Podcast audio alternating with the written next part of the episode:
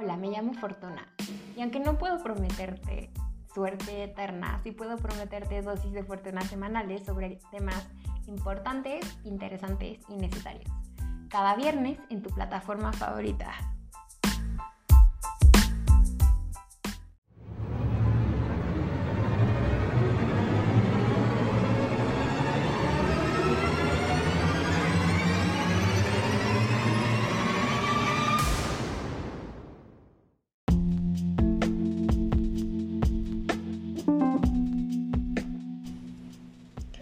No estoy loco y sé perfectamente que esto no es un sueño.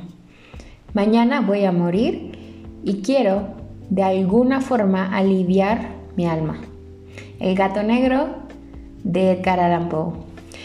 Hello, bienvenidos a este segundo especial, especial, oigan, ya empecé mal, especial de este su podcast de confianza, Dosis de Fortuna, conducido por mí, Fortuna Osorio, donde pues le doy una pequeña dosis de mi mente al mundo, ¿no?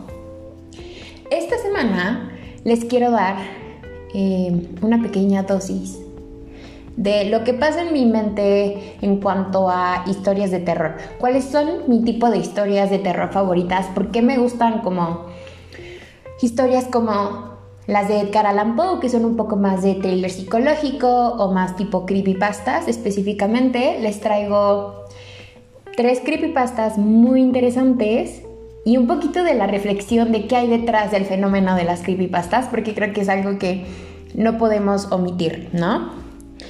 Pero antes de todo esto, yo quiero contarles la historia del gato negro de Edgar Allan Poe, porque a mí me encanta, es mi historia de miedo favorita.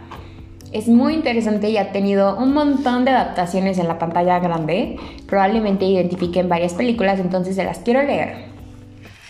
Bueno, ojo, esta no es la historia como tal, este no es el cuento como tal, es un resumen, porque el cuento, a pesar de ser un cuento corto, o sea, pues es largo, ¿no?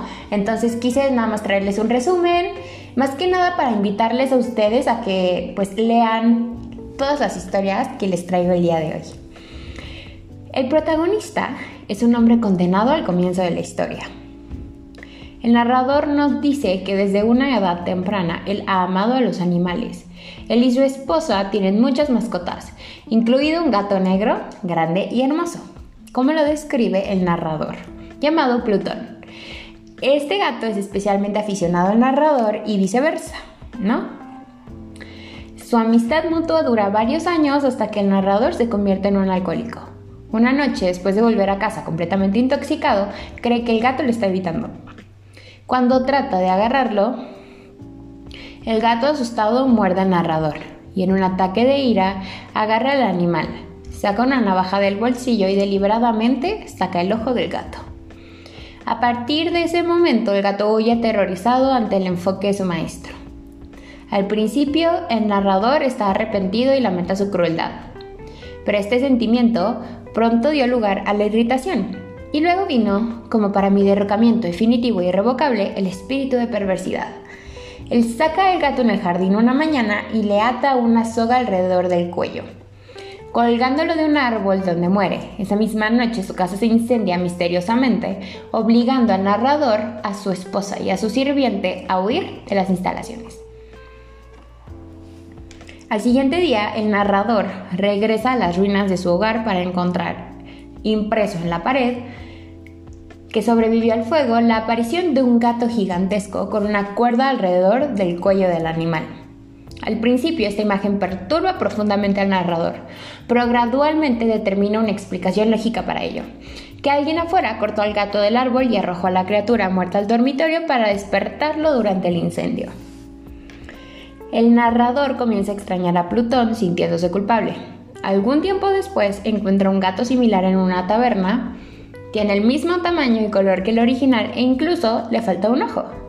La única diferencia es que este nuevo gato tiene un gran parche blanco en el pecho. El narrador se lo lleva a casa, pero pronto comienza a detestar, incluso a tenerle miedo a la criatura. Después de un tiempo el parche blanco de piel comienza a tomar forma y para el narrador pues toma la forma de una orca. Esto lo terroriza y enoja más. Y evita al gato siempre que sea posible. Entonces, un día, cuando el narrador y su esposa están visitando la bodega en su nuevo hogar, el gato se pone debajo de los pies de su amo y casi lo hace caer por las escaleras. Enfurecido, el hombre agarra una hacha e intenta matar al gato, pero es detenido por su esposa, a quien por furia mata en su lugar. Para ocultar su cuerpo, él retira los ladrillos de una protuberancia en la pared. Coloca su cuerpo allí y repara el agujero. Unos días, unos días más tarde, cuando la policía aparece en la casa para investigar la desaparición de la esposa, no encuentran nada y el narrador queda en libertad. El gato que pretendía matar también ha desaparecido. Esto le otorga la libertad de dormir incluso con la carga del asesinato. En el último día de la investigación, el narrador acompaña a la policía al sótano.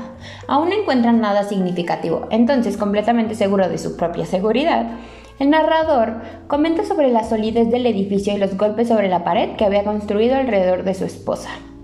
Del cuerpo de su esposa, perdón. Un fuerte y inhumano sonido de llanto llena la habitación. El policía, alarmado, derriba la pared y encuentra el cadáver de la esposa y en su cabeza podrida, para el horror absoluto del narrador, está el gato negro chillando. Como él lo dice, había amurallado al monstruo dentro de la tumba.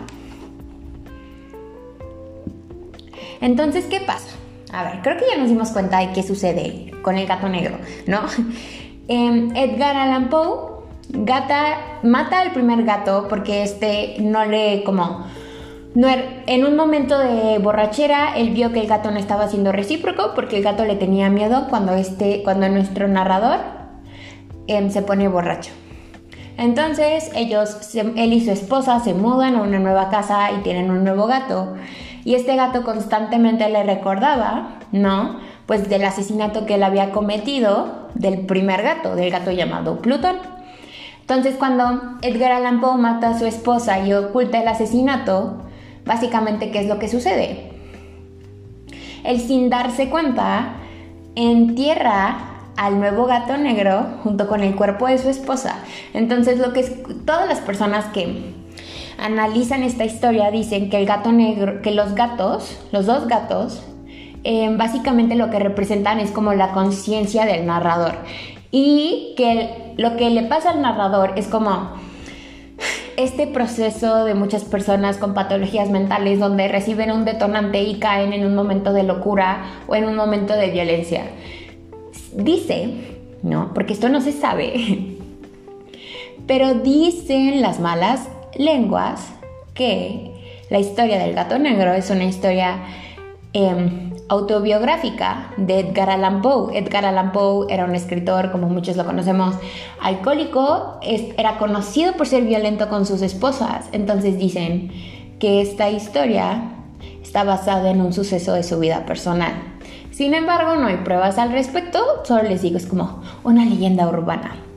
Y hablando de leyendas urbanas, vamos ahora sí como al segundo segmento de nuestro episodio las creepypastas surgen como leyendas urbanas que son publicadas en blogs en internet, específicamente en un sitio, en una red social que se llama Reddit.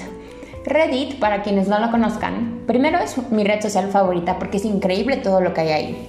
Pero surge como un tipo de Facebook donde todo es un blog gigante y hay subblogs, ¿no? Entonces estos subblogs se llaman subreddits y tú te puedes unir a la comunidad de cada subreddit cada subreddit tiene como pues una temática distinta. Lo que, lo que diferencia a Reddit específicamente de las demás redes sociales es que no está tan controlada como Facebook, por ejemplo, ¿no? No tienen las mismas guidelines de seguridad, entonces mucha gente la disfruta más porque se supone que es una red más genuina, sin embargo, sí puede llegar a ser una red como, pues un poco más peligrosa. entonces, ay, perdón. Las creepypastas son leyendas urbanas, literalmente, pero que se dan en internet. Yo solo les traje tres creepypastas, que son las que más me gustan a mí. ¿Y por qué les traje tan poquitas? Porque no quiero que el episodio sea tan largo, me gustaría mantenerlo abajo de los 20 minutos como el pasado, pero también porque más que nada solo quiero como darles un empujoncito para que ustedes se metan a este hoyo negro que son las creepypastas, porque hay unas muy divertidas. Si bien hay unas que dices como, Dios mío, yo creo que mejor voy a la iglesia, que me bañen en agua bendita, hay otras súper entretenidas. Yo les traje una muy famosa, que ahorita que les diga cuál es, van a saber la historia. Una que es como más underground, porque mucha gente no la conoce. Y la última es mi creepypasta favorita de todas las que he leído. Tomando en cuenta que yo me la paso buscando creepypastas nuevas como 5 horas a la semana, porque me encantan, ¿no? De verdad, soy fan. Ok, entonces, empezando, empezando con la primera. Creo que todos conocemos la historia de Slenderman. Slenderman es un ser, como un fantasma, pálido y sin cara, con un aspecto súper alto y con extremidades súper largas. Se dice que Slenderman acechaba foros de internet em, y aparecía literalmente, hagan de cuenta que es como la niña del aro, ¿no? La del, la del meme. Em, ustedes estaban en Reddit y Slenderman se aparecía con esto que les digo, un traje, si ustedes buscan Slenderman en Google, siempre les va a salir con un traje y con sus brazos hiper largos. La historia de Slenderman específicamente se volvió muy viral por distintas razones y aparte de que Slenderman tiene su propia película y tiene un videojuego, cuando, el, creepypasta de Slenderman agarra así boom, que creo que es cuando el tema de las creepypastas sale del underground y se convierte como en algo viral, fue con un caso criminal en 2014, eh, involucrando a tres chicas de 12 años. Entonces, dos, dos preadolescentes llamadas Anissa Bayer y Morgan Kaiser, lo que hacen es que ellas llevaron a su amiga Peyton Lutner a un bosque en el estado de Wisconsin, ¿no? Creo que ya les había dicho eso. Con el objetivo de ofrecerle a Slenderman a Peyton para que ellas pudieran tener como la lealtad de Slenderman para toda la vida e irse con él para el parque. Entonces, ¿qué pasa con Slenderman? Se supone que la historia, la leyenda del, de este ser es que usualmente él acecha acecha personas que se obsesionan con su presencia y acecha principalmente niños, específicamente más que nada niñas, niñas preadolescentes. Entonces se dice que estas dos chicas, Anissa y Morgan, conocieron la historia de Slenderman, se volvieron obsesionadas con esta idea de un ser que las podía llevar a un lugar precioso en el bosque, pero sabían que tenían que ofrecerle el cuerpo de un niño. Entonces lo que hicieron ellas fue engañar a su amiga Peyton con que iban a jugar eh, escondidas en el bosque y todo termina en que ambas niñas, tanto Anissa como Morgan, eh, apuñalan 19 veces a Peyton y la dejan ahí y estas dos chicas escapan. Peyton logró eh, sobrevivir al ataque de sus amigas las dos chicas fueron encontradas no muy lejos del bosque y después del ataque fue que estas dos chicas fueron arrestadas y fueron enjuiciadas por homicidio. Este caso fue muy famoso 2017-2018 porque tanto Anissa como Morgan actualmente apenas es que están cumpliendo creo que la mayoría de edad. Apenas ahorita. Pero ha sido de los pocos casos que hay eh, en Estados Unidos donde se decidió enjuiciar a dos niñas como mayores de edad debido a la gravedad de su caso.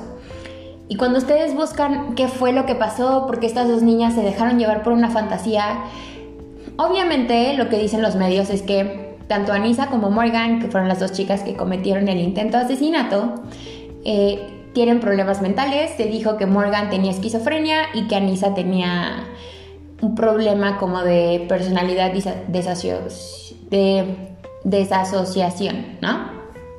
El síndrome, síndrome Dissociative Syndrome. Es, perdón, se me trabó la lengua, como siempre.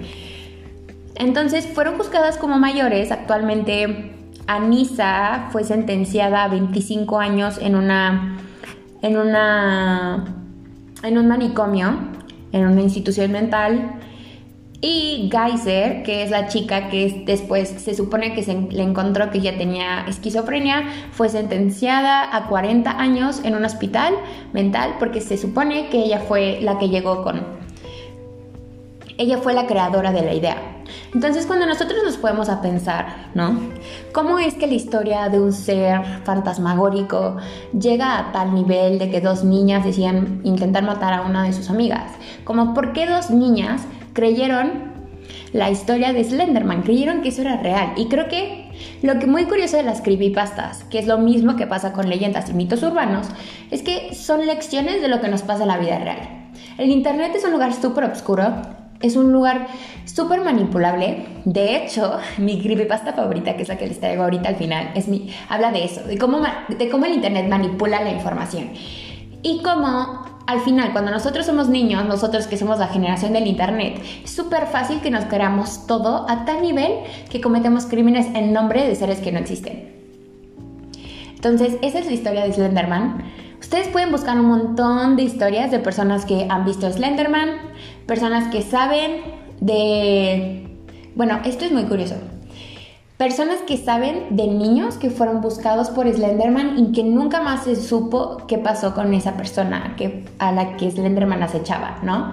Entonces aquí, aparte de la lección de que el Internet es algo con lo que tenemos que tener cuidado, más en el caso de niños, a ver, un ser que busca acechar niños, que les promete buena vida, que se aprovecha de la vulnerabilidad de los niños, no es algo que notamos solamente en el caso de Slenderman, ¿no? Es algo que notamos todos los días, desde que, por ejemplo, nosotras somos niñas y nos dicen, no le hables a un extraño, ten cuidado con los señores en la calle. Entonces, las creepypastas, pues muchas veces solo son una representación de los verdaderos problemas a los que nos enfrentamos como seres humanos en esta era del internet. La siguiente creepypasta, esta me encanta, la, la encontré hace poco, me gustó muchísimo la narración, está en inglés, a ver si logro hacer una buena traducción. Se llama Odio cuando mi hermano Charlie tiene que irse. En, en, inglés es I hate it when my brother Charlie has to go. Entonces empieza así. Odio cuando mi hermano Charlie tiene que irse. Mis padres constantemente me han intentado explicar qué tan enfermo está. Que soy afortunada por tener un cerebro que funcione de forma normal, donde los químicos fluyen directamente a donde tienen que ir. Cuando me quejo sobre qué tan aburrida estoy, debido a que no tengo un hermano con quien jugar, me intentan hacer sentir mal diciendo que el aburrimiento de mi hermano es mayor al mío. ¿No? que mi hermano está confinado en un cuarto oscuro en una institución. Siempre les, rogaba que le dieran una, una última oportunidad. Claro, eso hicieron al principio. Charlie ha regresado varias veces. Cada vez su estancia con nosotros era menor que la pasada. Cada vez todo empieza de nuevo. Los gatos del vecindario comienzan a aparecer sin ojos y los ojos de los gatos empiezan a encontrarse en los cajones de juguetes de mi hermano. Las navajas de mi papá son encontradas en puestas en el tobogán del parque de enfrente de nuestra casa. Las vitaminas de mi mamá son reemplazadas por pastillas de lavaplatos. Dicen que su desorden lo hace encantador, que lo hace que es muy fácil para él fingir normalidad, que es muy fácil engatusar y engañar a los doctores que lo cuidan pensando que él ya está listo para la rehabilitación. Me dicen que voy a tener que aguantar con mi aburrimiento mientras eso signifique que estamos bien y estamos seguros estando lejos de él. Y esta creepypasta termina con lo siguiente. Odio cuando mi hermano Charlie tiene que irse. me obliga a fingir soy buena hasta que él regresa. Y esto me encanta, porque obviamente no es una historia de miedo. Yo creo que les dije la vez pasada, yo no soy fan de las historias de miedo, de posesiones demónicas y esas cosas. A mí me encantan los thrillers psicológicos. Y más estas historias que hablan de patologías mentales que son muy comunes, como tal vez la sociopatía, la psicopatía, como American Psycho es una de mis películas favoritas en la vida. Y me encanta la sutileza de esta creepypasta de odio cuando mi hermano Charlie tiene que irse, porque primero es como esta historia de dos niños que ocultan un secreto, donde uno era muy honesto con su personalidad y el otro lo buscaba reprimir para, pues, pues no sé, quién sabe, porque la verdad es que nunca se, nunca se, algo muy curioso, no se sabe quién escribió esta historia. Ustedes buscan, odio cuando mi hermano Charlie tiene que irse, no se sabe, solo fue un Reddit anónimo hablando de cómo su hermano, tal vez, tiene algún tipo de patología mental. Y esta me encanta, de verdad me fascina. Y la última que les traigo, y espero poder contarla bien porque, porque es, mi favorita, de all time favorite creepypasta. Esta historia se llama El proyecto de Anora Petrova. Ton, ton, ton, ton. perdón. Anora Petrova era una patinadora, bueno, era una contendiente a ser patinadora olímpica.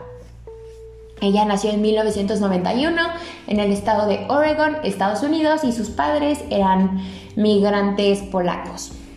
Desde que ella nació, Petrova, a Anora la metieron en clases de, de patinaje y se esperaba muchísimo, o sea, como que se empieza a crear mucha expectativa sobre el futuro de Anora, ¿no? Era muy seguro que Anora ganara una competencia para formar parte del equipo olímpico de patinaje artístico y este tipo de cosas. Una noche antes de una competencia que se llama Classic Crystal, ella estaba en su casa y estaba muy nerviosa por la competencia y como toda persona que pues en este entonces que es más como generación millennial pero hagan de cuenta que esta historia empieza a surgir como en 2004-2003. Ella se mete a Google, Google ya existía, y empieza a googlearse a ella misma. Entonces, en su búsqueda de Google, aparte de lo usual que uno encuentra cuando nosotros googleamos nuestro propio nombre, ella encuentra una página de Wikipedia sobre ella, llamada El Proyecto de Anora Petrova. Lo que, aparte de la información como básica de Anora, que era una patinadora, Dicen que ella iba a ganar la competencia Crystal Classic de ese año. Y ojo, recordemos que ella se mete a internet el día antes de la competencia, ¿no? Entonces ella dijo que tal vez solo era como un intento para motivarla, para hacerla sentir segura con su desempeño en la competencia. Entonces ella confronta a su papá porque decía como mi papá probablemente lo hizo y nunca se supo, ella nunca supo quién hizo esa, esa, esa página de Wikipedia. Total, sucede la competencia, en efecto gana, y Anora comienza a sentirse como obsesionada con la idea de la página. Porque ¿qué empieza a hacer la página? La página casi que empieza a predecir el futuro de Anora Petrova. Entonces, cuando sucede todo esto, todo el caso de Anora se va abajo en una competencia donde Anora iba contra su mejor amiga Bri. Lo que decía la página de Wikipedia para esta competencia es que Bri le iba a ganar a Anora. Entonces Anora busca intentar modificar la página de Wikipedia con la idea como de, ok, si yo la puedo cambiar, tal vez me voy a convencer y esto es como, ya saben, aplicación mental. y nunca pudo cambiarla, entonces sucede la competencia y cuando su amiga Bri está patinando, se le zafan las cuchillas y una de las cuchillas cae directamente en el rostro de Anora.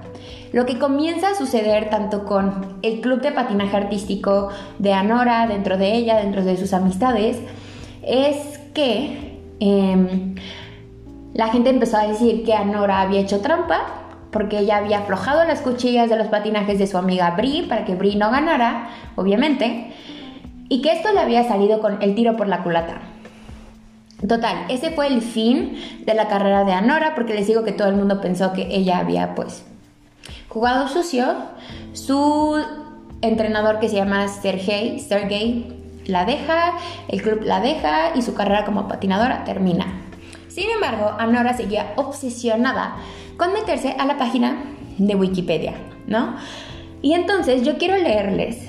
Se supone que esta creepypasta se cuenta a través, porque esto es una historia real, se supone, se cuenta a través de un correo que Anora le escribe a Bri. Y para contarles el final de la historia de Anora Petrova, yo la verdad lo que quiero es leerles el correo, no es tan, no es tan largo.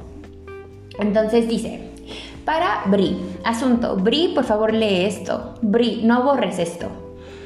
Sé que me odias, fuimos las mejores amigas una vez y necesito que leas esto. Yo creo que estoy en serios problemas y todavía no hay nada que puedas hacer, pero necesito que leas esto y que lo entiendas. Sé que no hemos hablado desde, las seccionales. Ha sido siempre, por pero lo que te pasó no fue culpa mía. Por lo menos no fue del todo culpa mía.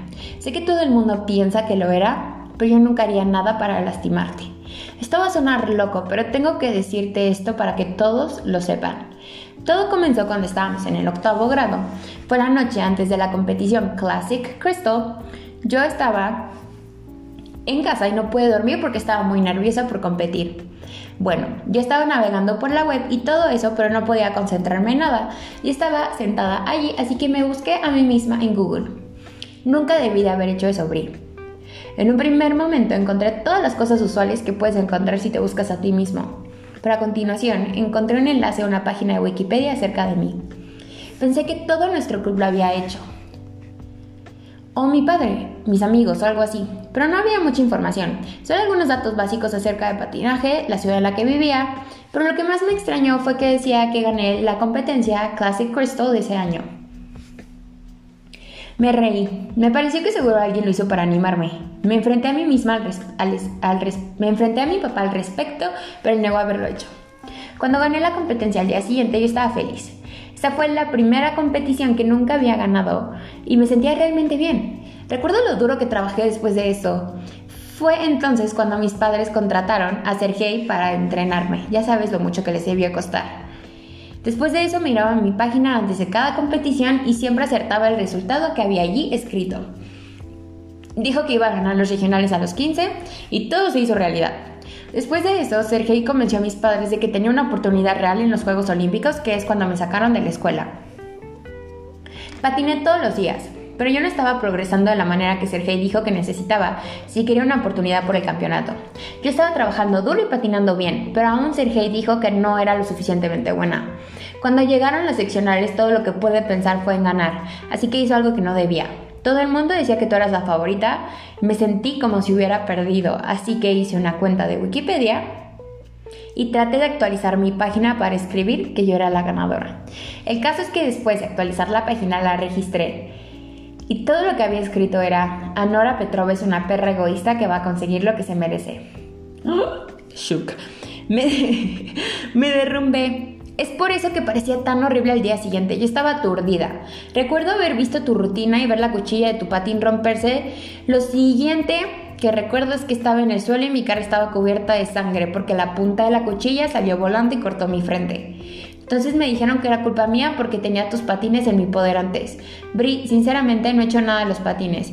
Quería ganar, pero yo no haría nada para lastimarte. Cuando me dijeron que estaba expulsada de las competiciones, todo el mundo dijo que Conseguí lo que me merecía. Nadie se preguntó por mi lado de la historia. Supongo que has oído que Sergei me dejó después de eso. Dijo que la arruiné. Nadie quería, nadie quería hablar conmigo.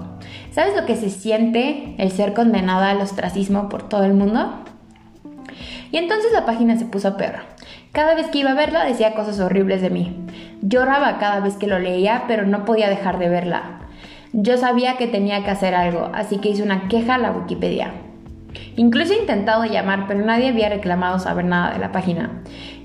Yo, estaba solo en casa la noche del viernes y me decidí a verla para ver si se había retirado. La página aún estaba allí, solo que esta vez decía Anora Petrova es una pequeña huérfana patética.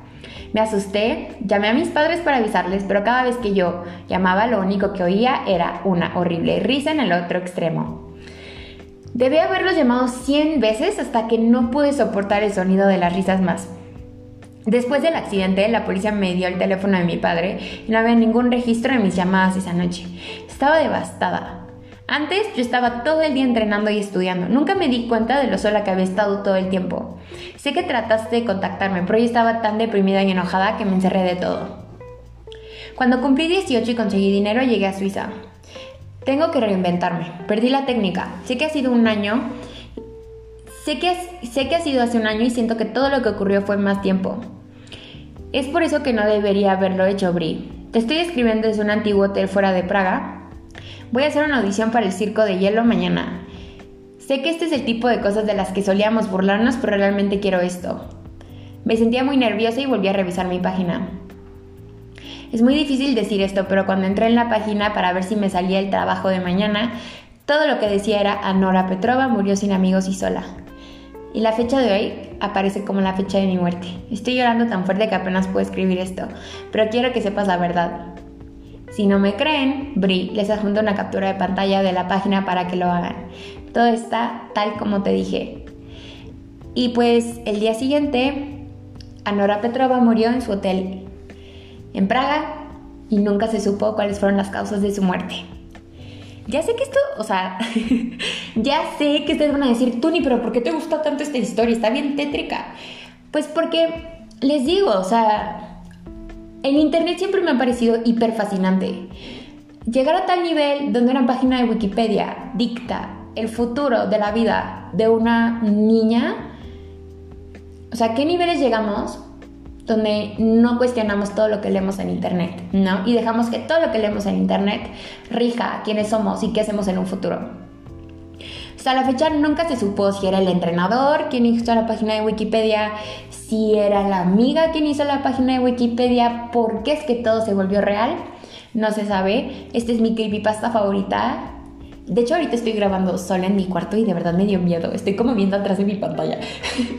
Pero espero les haya gustado este Spooky especial número 2. Nos vemos la semana que viene. Que de hecho la semana que viene será el último episodio dentro como de unas 2-3 semanas. Porque ya saben que me voy a tomar como unas vacaciones para planear bien la segunda temporada y regresar con todo. Pero sé que el Spooky especial final les va a gustar. Espero este les haya gustado. Como siempre, gracias por su apoyo. Em, por oírme, por su feedback, por todo, por apoyar este proyecto que es Dosis de Fortuna pues nos vemos la semana que viene.